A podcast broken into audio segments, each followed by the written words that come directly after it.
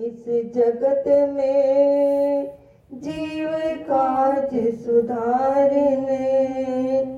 शब्द नाव बनाए सुंदर, दुखित जीव उबारने नम्रता और दीनता से भेंट सतगुरु लीजिए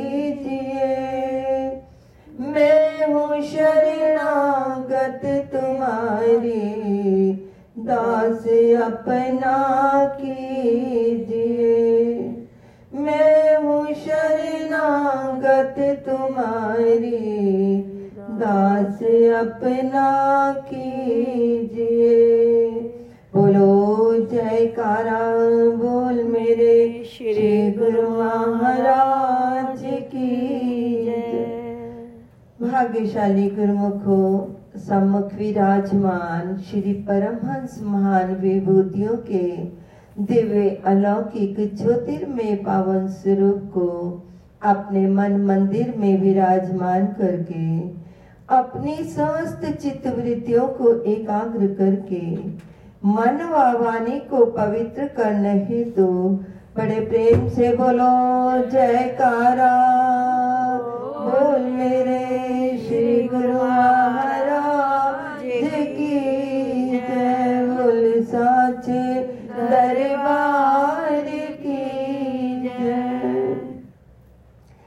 भाग्यशाली को श्री आनंदपुर में पंचम पाशाही जी महाराज जी के समय में एक महात्मा जी ने सत्संग किया।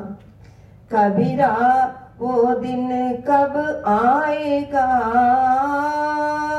गुरु कहेंगे, बाहा, अपना कर बैठाएँगे।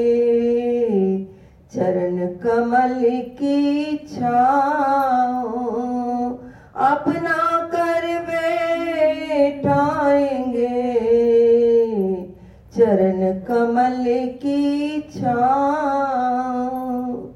अभी सत्संग कर ही रहे थे तो श्री सतगुरुदेव जी महाराज जी ने माइक अपने हाथ में ले लिया और फरमाया प्रेमियों वो दिन है आ गया।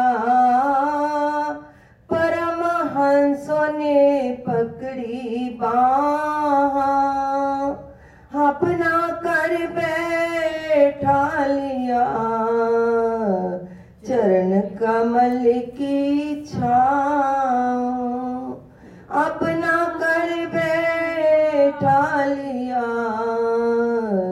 चरण कमल की छाओ जब परमहंसों ने अपने मुखारविंद से ये वचन फरमाए तो सारे प्रेमी गदगद हो गए और पावन श्री चरणों में सबने दंडवत वंदना की कि महापुरुष हमें स्वयं फरमा रहे हैं कि आप हमारे शरण में आ गए हो। हमने आपकी बाह पकड़ ली है। आपको जिस दिन की इंतज़ार थी, वो दिन आपको मिल गया है। अब आप सभी फ़िक्र गम से आज़ाद हो गए हो। तो ये महापुरुषों की हमारे ऊपर कितनी असीम दया है कि एक व्यक्ति अंधेरे में पुकार रहा है, मेरी परमात्मा हेल्प करो, मेरी सहायता करो और दूसरी ओर परमहंस रोशनी की मीनार लेकर के स्वयं प्रकट होते हैं कि मैं हूँ ना। तेरे को चिंता की क्या बात है? मैंने तेरी बाह पकड़ी हुई है तो इस संसार में निश्चिंत होकर के अपनी यात्रा को तय कर। इसी पाशाही महाराज जी का समय था।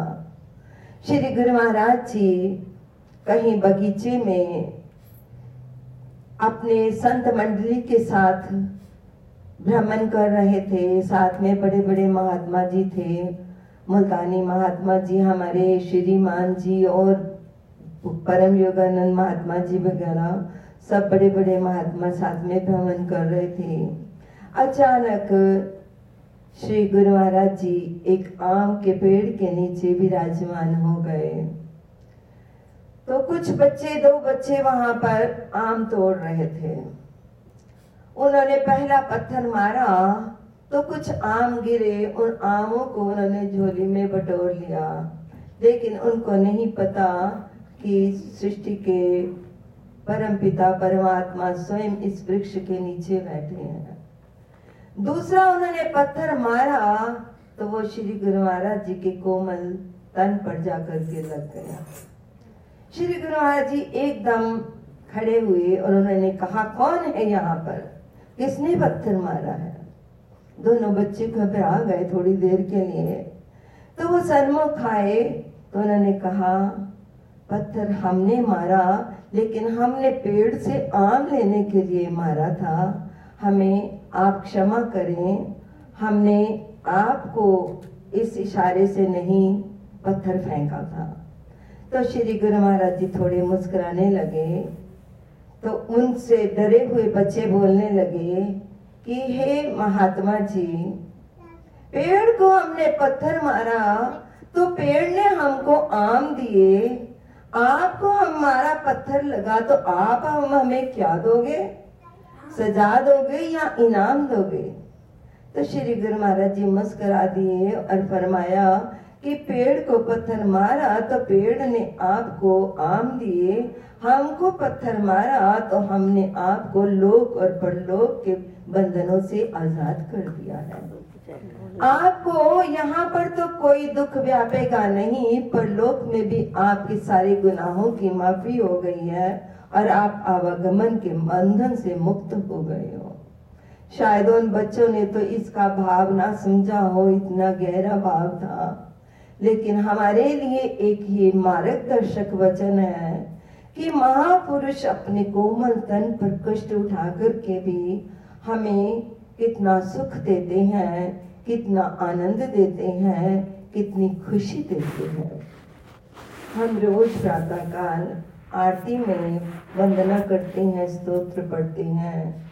मले दल, अमल, अचल, अमल पदाम्बुज श्री सतगुरु जी के जो ध्यावतम, सुख सुयश, सुगति, सुबुद्धि, सुशांति बिना प्रयास सो पावतम कि जो भी मले दल की तरह, चंदन की तरह, मले पवन की तरह पवित्र, विशुद्ध चरण कमलों की उपासना करते हैं अपने सतगुरु के, मल दल अमल अचल पदाम्बुज अचल जो शाश्वत चरण कमल है, उनकी जो उपासना करते हैं, वो क्या करते हैं? सुगति, सुबुद्धि, सुशांति, बिना प्रयास, स्वभावतम। जिस शांति के लिए, जिस सुगति के लिए, जिस आनंद के लिए, सुयश के लिए जीव भटकती हैं, कहते हैं, सो बिना प्रयास, स्वभावतम। वो सहज ही बिना प्रयास के सहज रूप में ही उसको प्राप्त कर लेते हैं। अभी कुछ दिन पहले ही श्री आनंदपुर में सेवा का कार्यक्रम चल रहा था। तो श्री गुरु महाराज जी ने पूछा सेवकों से, जहाँ पर हल्ला चल रहा था, कि आप सब बहुत खुश हो? सबने कहा, जी, स्वामी जी। तो श्री गुरु महाराज जी ने वचन फरमाए कि इसी खुशी के वास्ते लोग इधर भटक रहे हैं, उधर भटक रहे हैं। लेकिन उनको खुशी नहीं मिल रही। आप गुरमुख सेवा में लगे हुए हो, भक्ति में लगे हुए हो, खुशियों से अपनी झोली भर रहे हो, और आप, हम बहुत खुश हैं कि आप यहाँ पर रहते हुए बहुत खुश हैं। तो उस खुशी को, जिस खुशी की तलाश में लोग भटकते हैं, कहते हैं सच्ची खुशी की तलब में लाखों करोड़ों चल बसे, खोज उनकी गलत थी, इसलिए वो ना पा सके। हैफ दुनिया ढूंढती है, जगत की मीनाकारी में सच्ची खुशी भरपूर है, नाम की एक खुमारी में। गौर से सुन लो, समझ लो सतगुरु की सीख लो मतलूब हो दायमी खुशी तो सतगुरु की सीख लो। अगर सच्ची खुशी की तलब है तो सतपुरुषों के बताए हुए मार्ग पर चलो। सच्ची खुशी संसार के इन बाहरोनी साधनों में नहीं है, जहाँ पर कि जीव इस खुशी को ढूंढ रहा है। पिछली बार हम आनंदपुर गए तो मौका मिला सत्संग करने के लिए तो उस समय भी यही भाव मन से निकला और मैंने बताया कि महाराज जी, हमारा जो आश्रम है वो हाईवे की बिल्कुल एग्जिट के ऊपर है कि हाईवे दूर से ही दिखाई देता है। तो सुबह जब हम उठते हैं तो अपने कमरे से ही हमें दिखता है कि लाखों कारें भागती जा रही हैं, भागती जा रही हैं सुबह। पौने छह साढ़े पाँच, रात भर भी भागती हैं, लेकिन जब सुबह उठते हैं तो देखते हैं सारी दुनिया भाग रही है। किस चीज़ के लिए? खुशी की तलब में। वो भी भागते हैं। हम देख रहे हैं कि वो भी भाग रही हैं, लेकिन हम भी भागते हैं। हम किस ओर भागते हैं? हम मंदिर की ओर भागते हैं। हमें भी लगता है कि टाइम हो रहा है। दौड़ा दौड़ी हम भी कर रहे होते हैं, लेकिन हम भागते हैं मंदिर की ओर आपको मिलने के लिए भागते हैं। हम अंदर की ओर भाग रहे हैं। हम कितने खुश नसीब हैं कि हम अंदर की ओर भागते हैं और सारी दुनिया बाहर की ओर भाग रही है। तो ये सोच मिल जानी, ये ज्ञान मिल जाना, कुछ छोड़ना नहीं पड़ता। आज भी मैं सुबह सोच रही थी कि हम दरबार में रह रहे हैं। कितना अनंतमय जीवन हमारा सतगुरु देव जी ने कर दिया है। कि किसी चीज़ की तो कोई कमी नहीं है। हमने कुछ छोड़ा भी नहीं है। केवल अपने विचारों का कांटा बदला है कि जिस विचार को इंसान अपने विचारों के वायस ही वो दुखी है और विचारों के वायस ही वो सुखी है। विचार उसके संसारिक है। संसार की और संसार के पदार्थों की तलब है तो वो दुखी है। हमें सतगुरु की सेवा और भक्ति और दर्शनों की तलब है। तो हम सुखी हैं। केवल हमारा विचारों का ही तो कांटा बदला। छोड़ा तो हमने भी कुछ नहीं हुआ। अच्छे से खा रहे हैं, पी रहे हैं रह रहे हैं। तो क्या है? महापुरुष हमारा केवल एंगल बदल देते हैं। वो हमारा कुछ छुड़वाते नहीं है। जिसके वजह से संसारिक प्राणी भक्ति करते हुए सोचता है, डरता है। कहते हैं, टाइम ही हो गया। तो कहने का क्या तात्पर्य है? कि हमारे विचार कब बदलते हैं जब महापुरुषों की चरण शरण में जीव आ जाता है। महापुरुषों की ये कृपा होती है कि वो अपने चरणों में आकर के हमारे ऐसे सुंदर आंतरिक हमारा अंतर मन सुंदर बना देते हैं। हमारे विचार सुंदर बना देते हैं और संसार में रहते हुए हमें जीना सिखा देते हैं। हमें वो सच्ची खुशी और वो सच्चा आनंद प्रदान करते हैं।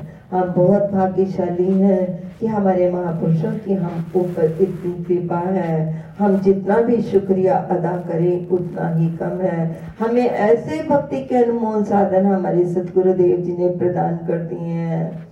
कि संसार में रहते हुए हर जीव के लिए वो साधन अप्लाई करते हैं। ये नहीं कि केवल आश्रम वासियों के लिए उन्होंने फरमाया। उन्होंने कहा, कोई भी गृहस्थी है बानप्रस्ती है, सन्यासी है, बच्चा है, बूढ़ा है, अमीर है, गरीब है भारतीय है या किसी भी जाति, बिरादरी का है, कोई भेदभाव नहीं है। केवल भक्ति के नियमों का जो भी पालन करेगा, भक्ति के नियम है। श्री आरती पूजा, सेवा, सत्संग, सिमरन और ध्यान, हमें इन नियमों का परिपक्वता से पालन करना है। अपने जीवन को सुंदर बनाना है और महापुरुषों की प्रसन्नता हासिल करनी है। बोल, जयकारा, बोल मेरे श्री गुरु महाराज की जय।